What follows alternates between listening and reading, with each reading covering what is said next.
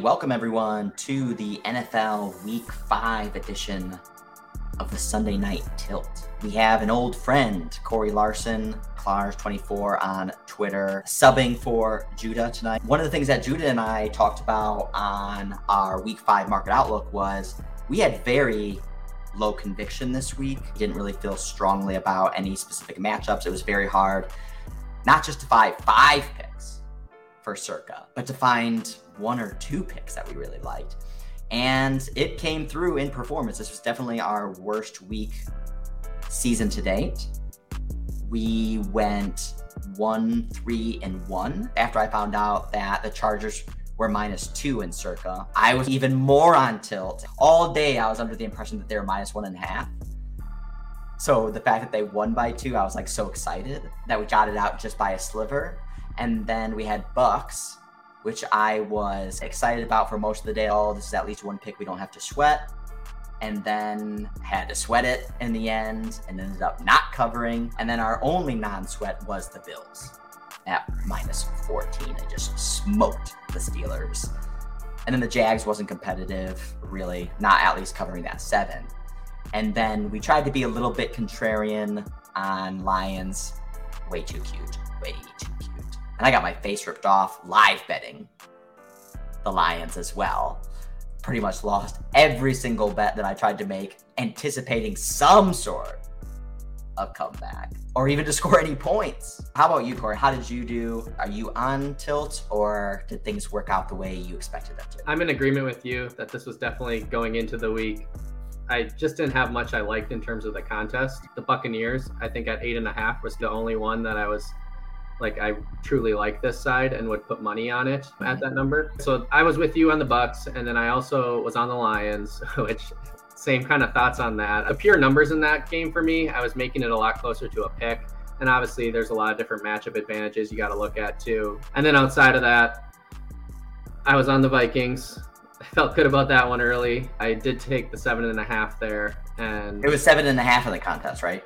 Yep, yep. I had bet that at six and six and a half, so that felt good to get the seven. And then I had the Jets and lucked in some concussion luck there. And then I think the last side I took is the Bengals currently, which I don't think is looking too good right now. So I'm looking at a one and four week right now after I've been four and one or three and two every single week so far. So definitely my worst week in terms of sides. Yeah, and likewise, yeah, we were we were four and one to start the season. I've been three and two every week since. Just anecdotally thinking, I've never really lucked out where I have no feel for this week. I make the picks and wow, I ended up going four and one. Wow, crazy. Or three and two. And it would be curious to experiment when you're going into those weeks where you definitively have very little conviction. If you just faded yourself. One of the reasons why I liked the Bucks, it ultimately wasn't going to make our top five, in fact. But one of the reasons why I did slide it in was because I had a very high belief that it was going to be a top five consensus play. And so I just wanted to slide it in for that fact alone.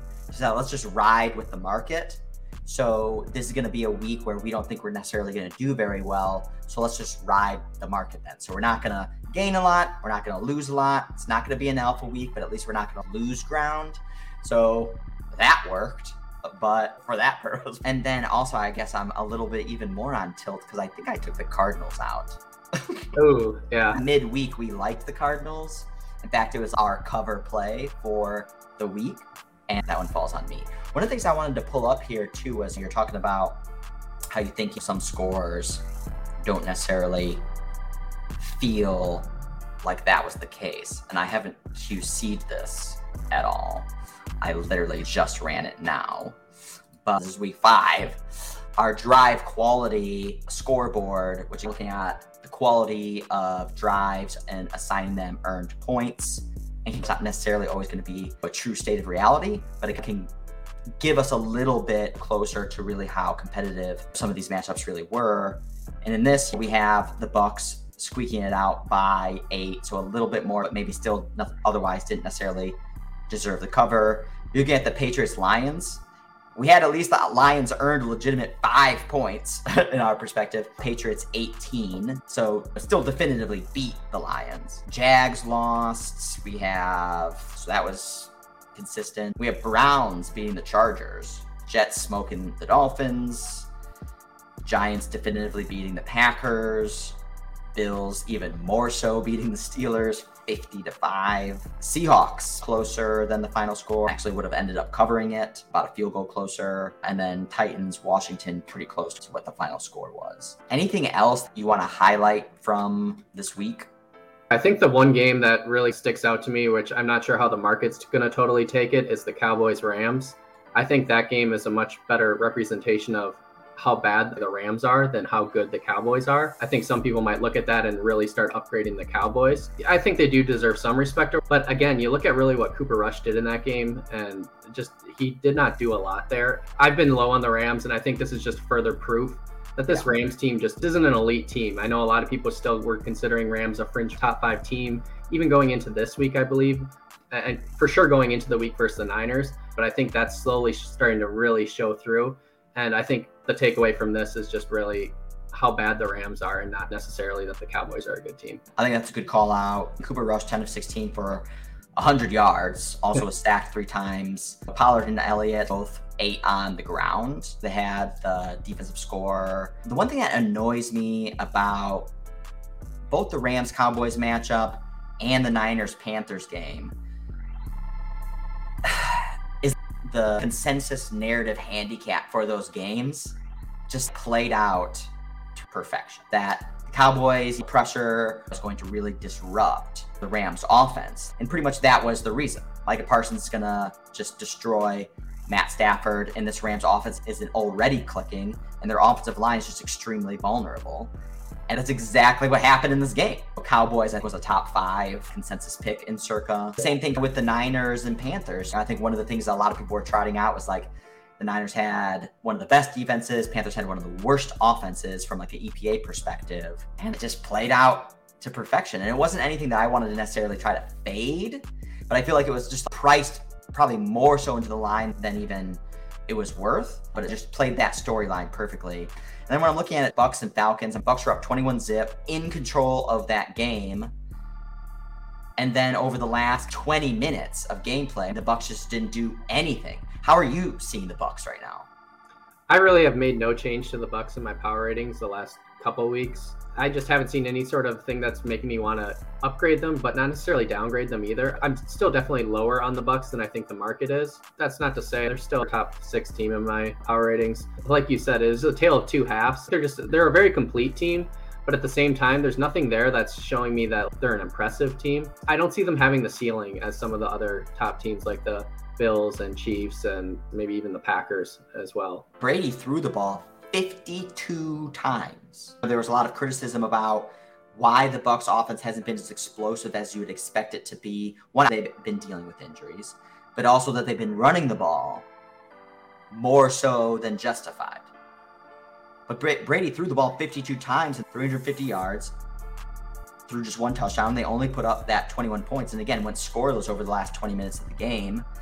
And so I'm just wondering if maybe the Bucks are a team that you can bet confidently with a big spread. Falcons is one of the worst defenses in the league and a capable offense. But as we know, we're missing Patterson, was missing Pitts, so we're more exploitable. And it just didn't come to fruition. It seems like the Bucks relaxed in the end.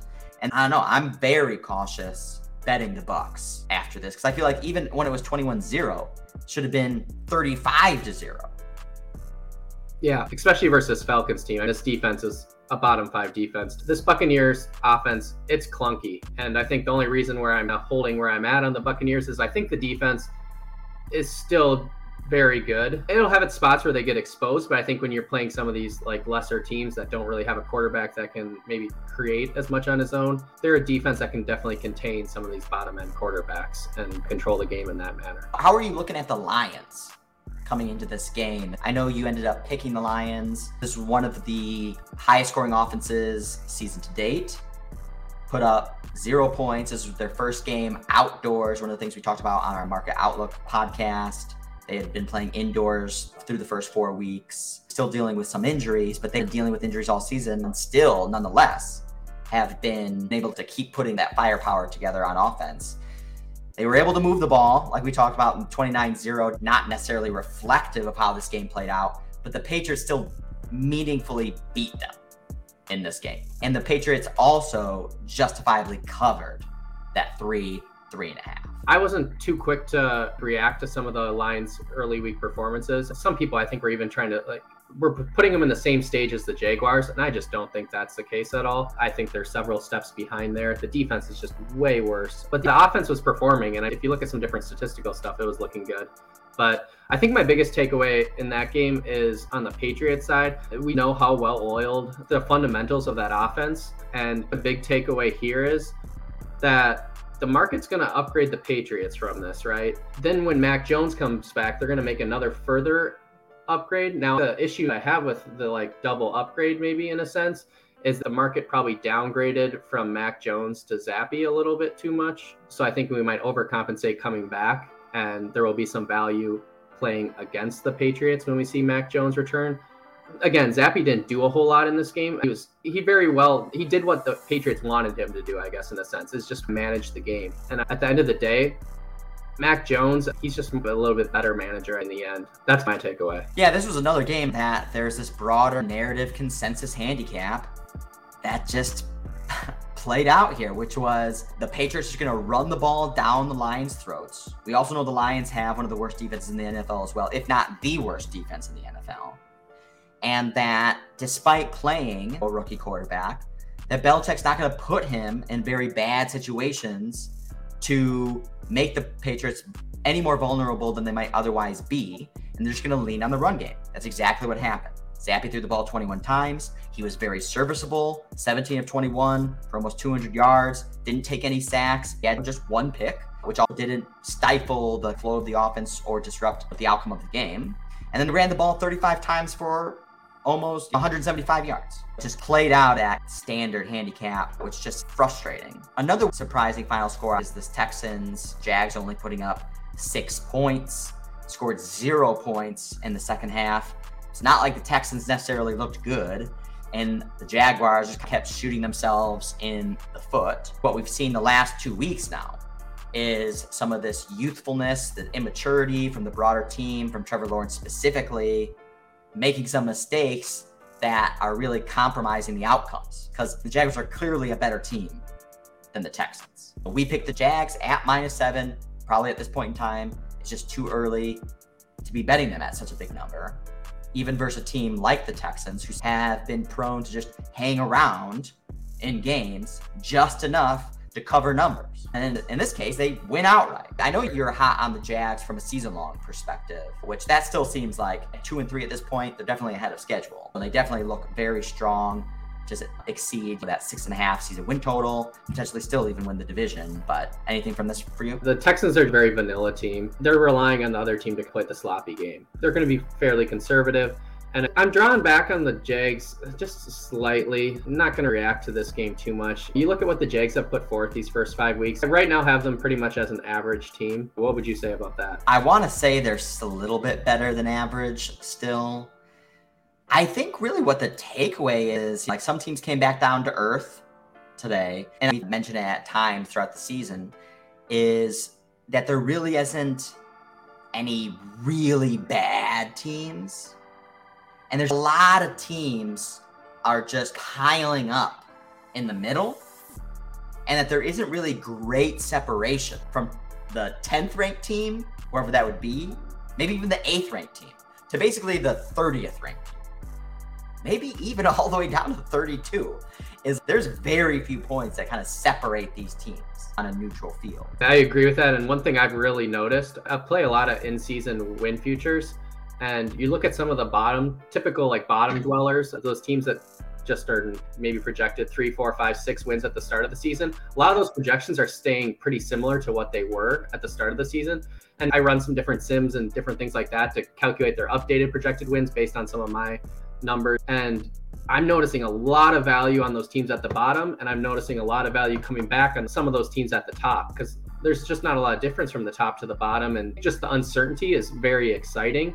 And the books aren't maybe pricing that entirely correctly yet. I'm sure you would agree the Bills look like probably the best team still. I feel like the Bills and Chiefs are in their own tier. And then who's the worst team right now? Is it the uh, Panthers? Who do you think? Maybe so? the Bears. I'm between the Bears and even the Steelers at this point. They're Bears, Steelers, Texans. Those would be my bottom three currently. Yeah, I'm not downgrading the Steelers nearly as much. And like the Bills destroy teams, and the Steelers didn't look good today. But when you're playing the Bills, if you get demolished, it's just chalk it up to the game. That's just what happens. But the Panthers are starting off one and four, and they haven't necessarily looked good doing it.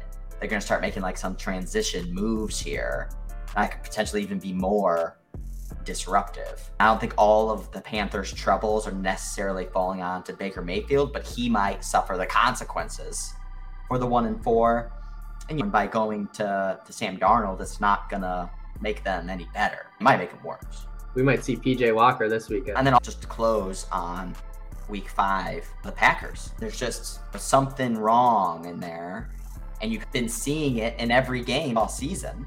But I feel like the market really hasn't ever properly adjusted their prices. And to be an eight point favorite on a neutral field overseas versus a banged up Giants team, and it certainly hasn't looked very polished themselves. But that's a big number for a team that's dealing with some internal decongestion. And Rodgers sailing balls. He obviously doesn't have the same chemistry with the wide receivers, but that's not just it. There's just not the same talent at wide receiver. It's just within the offense, just broadly. H- how are you seeing the Packers? I have them right around the Bucks and the Ravens right now. So pretty high. I do have them pretty high still, yes. I'm holding on to some of my priors, just the ceiling that I have for the defense. It just hasn't come together yet. And you know, I oh, think that, that's something that everyone's been talking about. And every week it just doesn't show up. Yeah, I'm slowly drifting further and further, but I knew the offense is going to take time. That's no surprise to anyone. And I'm still trying to figure out what I think on the Giants as well. I came into the season with some overs on them, grew a little colder as the season got closer at this point now they're sitting at four and one, and I think they've shown that they're a competitive football team, and they just can't be taken as a joke. Like I think some of those other teams towards the bottom, I think they're definitely in a different tier from those bottom five, bottom seven teams. And they're not even healthy. Yeah, um, some so ugly receivers. Healthier.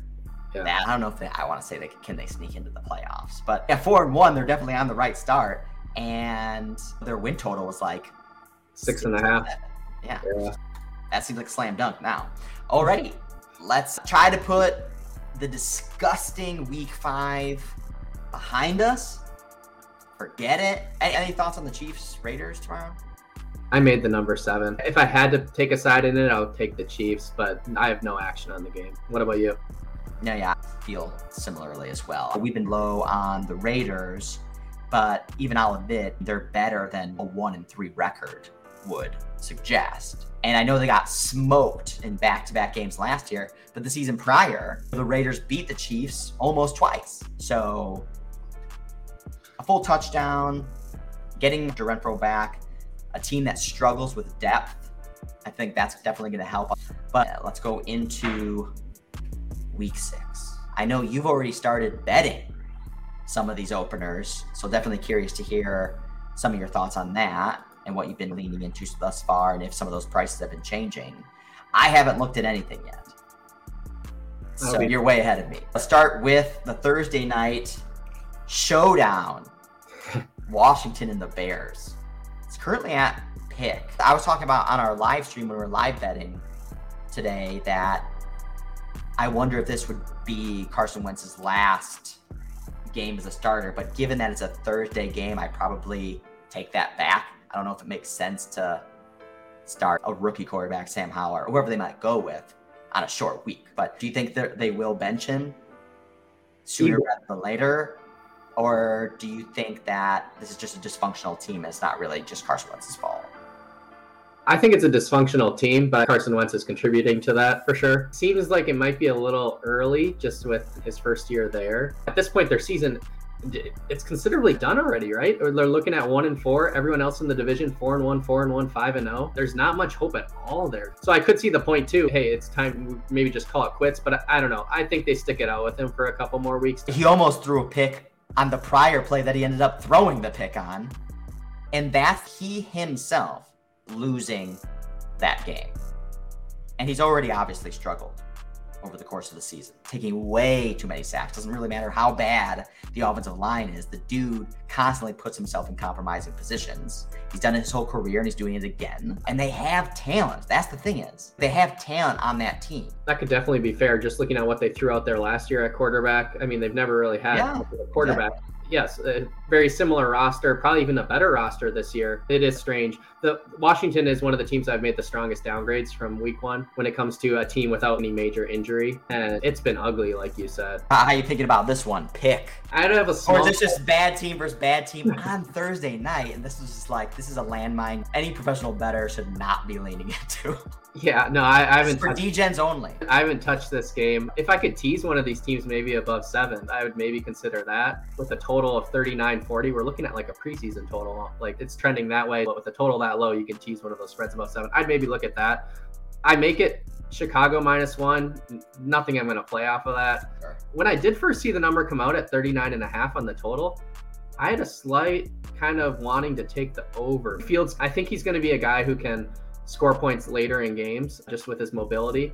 I think they're a team that's going to put up points in the second half a lot of times. And I think this Washington offense, although Wentz has looked bad, I think they're very capable of putting up 23, 26, 28 points against this Bears defense, mm-hmm. especially if Jaylon Johnson is still out. I had a slight look at the over, but I need to make sure that there's no funky weather in Chicago. I would say I probably lean the Bears here. One, I was just looking at like the run pass splits. And we know over the first course of the season, they weren't letting Justin Fields really throw the ball. And the last two weeks, especially later in the games, seems like they've been letting Fields throw the ball more and deeper. Threw the ball 21 times, ran the ball 24 times. So still tilted towards running the ball, but certainly not as dramatic as it was through the first couple weeks of the season. And that will certainly play to their benefit. And the Bears have always been sneaky. They've been bad, but just sneaky. And I probably slightly lean the Bears here. Jags at the Colts. Jags plus one and a half. I would strongly lean the Jags. here. I'm with you. I was looking at this game last week on the look ahead and was even considering potentially throwing it in some sort of teaser. Just how bad Matt Ryan's looked and just that Colts offense. What's that ceiling of that offense? It's pretty ugly. And so what I looked at in this game that I've already played, I played the under 43 and a half. That's already dropped though to 41, 41 and a half, but I think that it still could be actionable at that 41 and a half. I think the Jags defense and Colts, I think that the defenses of both teams are probably maybe the stronger parts. And when you just, it's more of a fate of Matt Ryan than anything. These are two teams that I think will play a pretty low scoring game. And we also know Shaq Leonard is a key cog of that defense, the quarterback of the defense. If he's out again, I don't know how many weeks he's out now, but that will be meaningful. Whether Jonathan Taylor's in or out is irrelevant to me. I think this could definitely be a. I want to say buy low on the Jags, but they're still only plus one and a half. What, what was the preseason line on this? Probably at least three and a half, maybe even. big. Oh, I think it's way way higher than that. Here, I could pull it up here in a second. But I know the look ahead, even just to put that in perspective, was two and a half. And we see Mhm. the Jags go lose outright, and we see the Colts win outright as dogs, and you see this line drop. So it was probably a bad look ahead in the first place. So that's probably part of it. the Colts lost in, or won in miserable fashion in front of a primetime audience too. So that's gonna weigh on the Colts a lot more so than even the Jags losing straight up to one of the worst teams in the league. Preseason, the Colts were minus seven in this game. Yeah, yeah, it would have been bigger because the delta on these two teams, because the Colts are much worse in the preseason. Yeah, and the Jags are, are definitely better than preseason expectation. And so, has this line moved? You know already from the opener? It was like a one and a half, a two. Yeah. Okay, It- gotcha. So it's still stuck. I think I'm sure people aren't very excited to bet the Jags now after losing back-to-back games and certainly losing versus the Texans at home. Also, Jags is the number one survivor pick. Yep. Did you Yeah. sneak past that?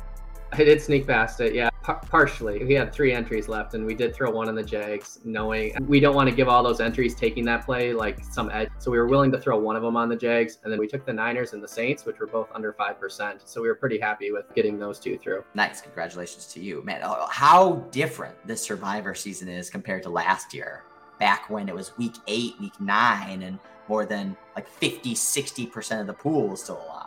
With all those heavy favorites just constantly winning week in, week out, week in, week out. And now the number one picks lost like what, like three times already or something like that. Just the first five weeks, lots of volatility. What, do you know what the pool's down to now?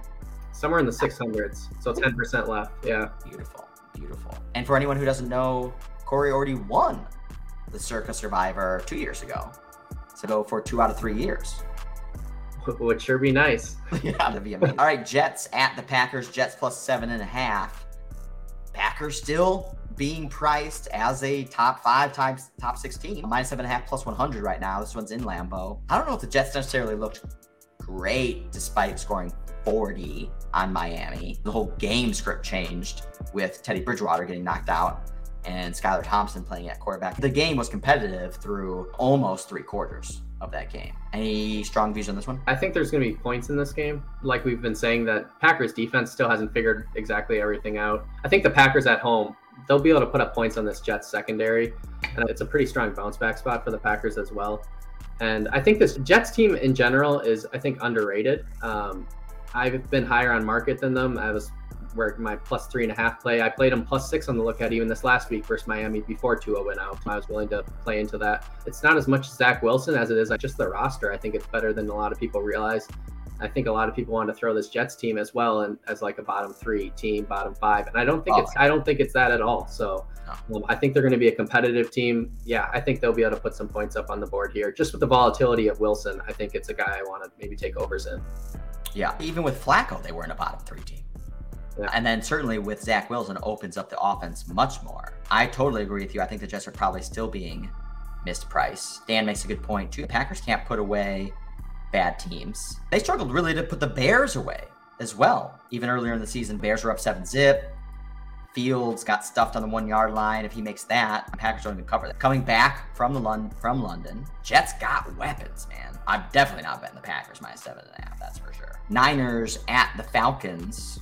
Niners minus six on the road. Total very low, 42. Falcons now five and zero. Oh. ATS. That was another reason why I felt a little bit comfortable betting the Bucks. First of all, I wanted the consensus play. Let's get the consensus play in there because we have low conviction. But also, are the Falcons going to start off the season five and zero? Oh? The markets mispriced them that dramatically. We were pretty high on the Falcons coming into the season, and we've definitely capitalized on some of those ATS victories. But now we've gotten caught on the other side of it, back to back weeks in a row, because we bet the Browns last week, and they clearly should have won that game. Our drive quality talks about how they should have won that game. But again, they hang around. They have a good enough offense to certainly get back doors. They did it versus the Rams, and now they did it versus the Bucks. Can they do it versus the Niners, or can they win? This is a game I actually took a side end a total in right off the bat. I got a four and a half on the Niners, and then I got the over 41 as well in that game. I think the Falcons, like I was saying earlier, the Falcons defense isn't anything special. As well, the thing that's really drove in the upgrade is Mariota and that offensive play play calling and scheme. Yeah. Uh, so I, I, think the Niners are going to be able to score I thought the Bucks were going to be able to score at will today, and they didn't necessarily do that. But I have the same outlook for the Niners offense this week. And at the same time, I think the Niners got banged up today defensively. I think they lost Ward. I think they lost Bosa. And then on the other side of the ball, I think that the Falcons, Mariota, he's I think he's a lot better than people were giving him credit. I know you guys were high on Mariota, or just in general, that Falcons offense and just the overs. And this is just being priced as the worst team in the entire league. And it's far from that at this point. They're being priced at four and a half wins. That's just that was dumb. Uh, and the crazy thing is, I got some over four. I think it was after week one or week two. They started the year 0 and 1, or was it maybe 0 and 2, 1 and 1, whichever it was. And they dropped the win total a little bit because they're like, okay, this team's lost a game, which I understand some of that too. But I'm surprised that the market didn't see like right away, maybe necessarily how off they were maybe on the Falcons. And their win total going into this past week, I saw even as high as six and a half. I don't know if I could be betting against the Falcons, especially at the plus six. That's a perfect backdoor type of number. And the Niners ended up scoring a lot of points today, but I don't know if that's necessarily going to be their MO. So I'm definitely not going to be betting the Niners at six. I think it still might go up a little further. I would not be surprised if it maybe got to a seven this week. I'm not saying I think it should, but I think it might. Yeah, and Darnell points out, yeah, Patterson on IR, so he definitely won't be playing, but I think Pitts will probably be back. But they're not utilizing him the way that I think a lot of people would be hoping, especially fantasy market guys. But the other point is, is those Niners injuries starting to pile up. So they were all their offensive line has already been banged up. I don't know if the Falcons are necessarily going to be the type of team to necessarily take advantage of that, but that seems like a lot of points on the road. It, this is basically what the Niners were priced at this week versus the Panthers, who are a much worse team than the Falcons. For me, at this price, especially because the seven you're talking about, it's Falcons or stay away from. Bucks minus eight at Pitt. You think that this has to be the Bucks, but uh, every single thing that I just talked about in the Bucks is still true. As bad as the Steelers have been. I lean with the Bucks, and some of that maybe is just holding on to the Bucks of the past, Brady, and maybe to the team of the last year or two. It's hard to, I think, bet on the Steelers right now. Everything comes with a number, but yeah, at that, I don't have a whole lot of thought in this game. I would maybe look towards an under. I did play the 44 and a half under, but I think that's dropped a little bit now. Yeah, but yeah, the Bucks are, I think the defense is still very solid and still a top three, top five defense, no doubt. And I think they'll easily be able to contain this Pittsburgh offense. The thing is, I'm just not super confident in the Tampa Bay offense to necessarily keep gain and keep margin like we saw today, even. But we know when Tom Brady and the Bucks play with a lead, it slows down a lot, and the game just gets really vanilla in the second half. And that's where I, I guess, would like to look at the under in that game. Yeah, I think I read T.J. Watt had a step back in his recovery because I know he was scheduled to come back in the week six time range, but it doesn't look like that's going to happen. Something to monitor. If I knew Pittsburgh could get pressure, disrupt a little bit of Brady's timing, then I would like, I would feel comfortable taking Pitt at the plus eight here, especially in Pittsburgh. Still an opportunistic defense. And I don't think there's really a lot to take away necessarily from Pitt getting destroyed by the Bills. And yeah, it's hard to evaluate Pickett, of course, but yeah, this is definitely a tough one. Panthers plus nine on the road versus LA. Rams. Man, the Panthers do not look good, but neither do the Rams. Seems like a lot of points. I'm not betting the Rams minus nine. Even if it was PJ Walker? I've not even, seen I would, but even if it's PJ Walker. Yeah, I'm in the same boat. I know the market would push up past that nine. You'd probably get it to even 11. I think if we saw PJ Walker, I think the market's already pushed this up. I saw Bookmaker pull it off the board. I'm not sure if it's back up, but because Mayfield was seen in a boot, so I think there's some talk that who knows at this point. The writing might be on the wall for that team as well.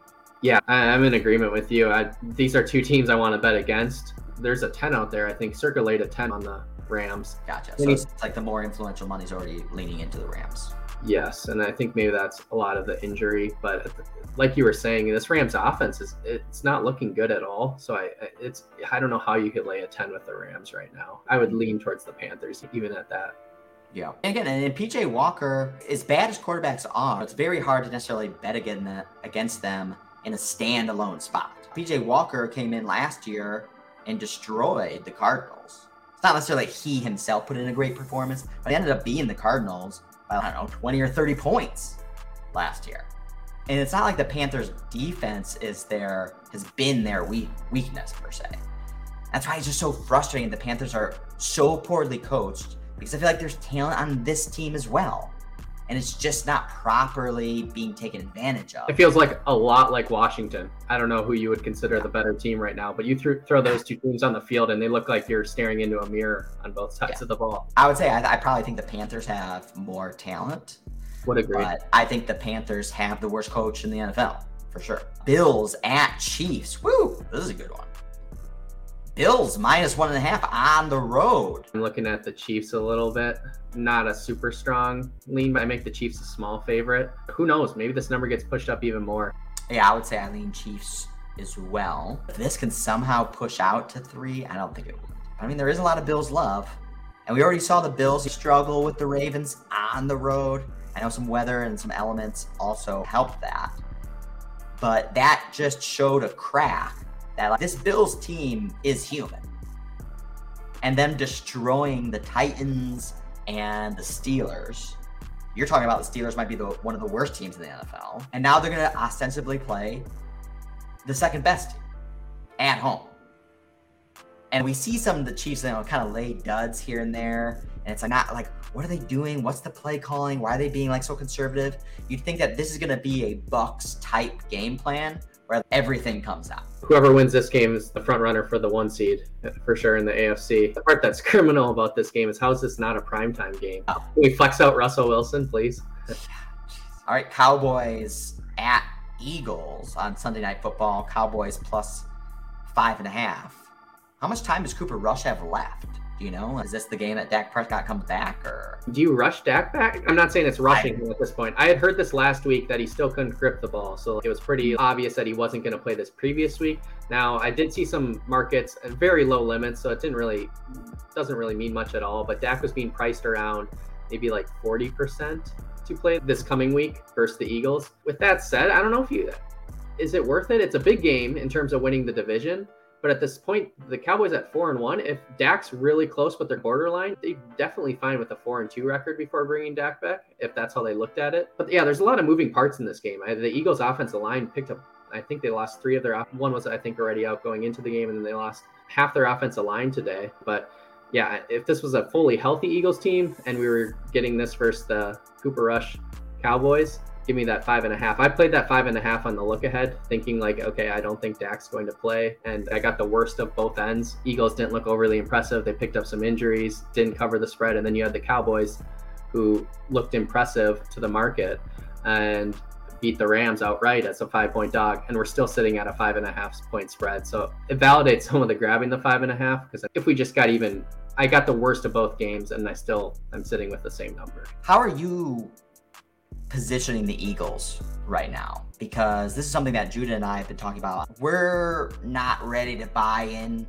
to the Eagles hype. Now, it doesn't mean that necessarily this is the game where they go down. But Cooper Rush, we saw, was 10 of 16 for 100 yards. He's just not hurting the Cowboys. Game manager, perfect game manager. Cowboys defense is definitely outperforming. They're getting to the quarterback, and if the Eagles have offensive line injuries now, that could be a point of weakness where the five they the Cowboys could cover that five. and a half. I think this Eagles team is reminiscent of the Ravens team of maybe two, three years ago, just in terms of they're, they're going to stomp on some of those teams average to below average. And you got to account for that. So you think the Eagles are legitimately a top five team? I would say, yeah. I think the main takeaway here is going to be monitoring what those Eagles offensive line injuries look like because what the Cowboys have proven thus far on a season day basis is if you have an exploitable offensive line, they will exploit it. Just to add, it looks like both Kelce and I think another offense lineman, they both returned to the game, but they are banged up. Okay. Lastly, Monday Night Football Broncos plus six and a half at the Chargers. I think the market's got to be really low, as low as it's been all season for sure on the Broncos. 10 days rest, coming off again a miserable game versus the Colts. Russell Wilson has not looked good.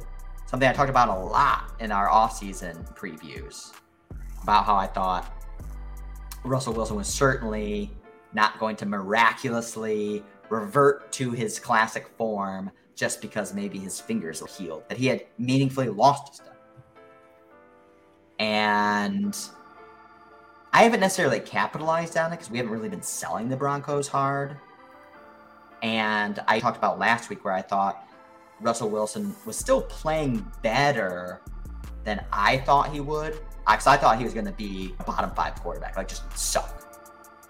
That showed up Thursday. But the Chargers are not a team to pull away, and they couldn't do it again today. They haven't really been able to do it all season. I probably lean Broncos here, as disgusting as that feels. I, I'd make the game more four and a half. So I would lean with the Broncos as well. I was very pro Chargers coming into the year. The injuries have really piled, like some of those were very meaningful injuries to Slater, to Bosa, and Jackson, Keenan Allen. Those are all very important parts to the how that team runs. I'm struggling to kind of power it. Where do you have the Chargers at in the league? Or where would you say? Are they a top five, more of a top 10? Oh, definitely top 10. Okay, that's the same area I have them as. And yeah, like you said, as much as we want to downgrade the Broncos, they did pick up some injuries this last week. I know they lost a couple guys for the season. I think an offensive lineman and then Darby on defense. And That's true, yeah. So th- there's something to be said there. But yeah, like you said, with all the prep time and just just getting embarrassed on national television, but I, I, don't know. I think there's something to be said about that number. How much it's risen. I think this was a look ahead of three and a half, three maybe even. Yeah, and that's... Chargers didn't put anything that's going to make you like pro Chargers necessarily from this past week. That's all just anti Broncos. Yeah, I don't trust Chargers covering this type of line. The heat that would be on Staley right now if the Chargers lost that Browns game. I don't know if you saw the decision that he had made late in that game. Heard about Essentially, it. Essentially, yeah, but like they're on their own 35 or 40 yard line, up by two or whatever. Went for it on fourth down instead of punting it and didn't get it. But the Browns didn't take advantage and missed the field goal until they lucked out. I don't actually hate that decision. In fact, when we were talking about it as it was happening on our live betting stream, I'm like, dude, the Chargers defense is like such trash right now, and the Browns are running up and down the field. So you might as well at least try to get. And it was third and two or something like that. So like they had two chances. If you get two chances and you can't make two yards, then maybe you lose the game. So I don't hate the decision, but I know there's a lot of media definitely didn't like. Of course, the media definitely didn't like it. But I think even some analytics folks out there who usually lean into this are also questioning that necessarily that decision, which also is like weird because then you've seen Staley this season not be as aggressive as you thought that he might be in certain situations, and then overly aggressive in situations where it could go either way. So I don't know what is going on there. That gives me even extra caution betting the Chargers now because I don't even know if there's any sound philosophy or methodology supporting some of these decisions then. And it's just wishy washy. I would be in agreement. This Broncos defense is still, as much as it's maybe lost some pieces, it still looked good. And to lay a six on them, I think they can stay within that number. To this Chargers offense, do we know Keenan Allen's going to be back even? Yeah, undecided. Because I think he was supposed to be back this week, and then it just kind of, I think he had a step back as well. Right. So that would be something worth monitoring. All right. Thanks for jumping on, Corey. Wrapped up. Again, a brutal week five. Just want to forget about it. But again, October is tough. And do we have byes next week? It seemed like a relatively short slate. I think there's a couple games off because of injury. Oh. The, the, Dolphins, now that Tua and Teddy might both be out, the Dolphins Vikings gotcha. isn't on the board. And then yeah. the Seahawks Cardinals or the yeah, Browns Patriots. Yeah, that was not up there. But that's always what makes this kind of belly of the season as you go into October, etc. The market gets tighter. In the beginning of the season, you can have a certain thesis on a team, and it takes a while for the market to adjust to that thesis. You are ahead of the curve, but that gets so much harder in week five, six, because the market catches up to it then. And the prices just get tighter. There's less opportunity, less games on the board. And that's why it's so critical to start off relatively hot because you could almost expect some pullback here in, the middle of the season. Going through this slate here on Sunday night for week six, this definitely looks stronger than what week five was. Thanks everyone for listening. Uh, we'll see you a few days for the week six uh, Market Outlook podcast. Thanks again for, for joining, Corey. We'll see you again this season. Yes, sir.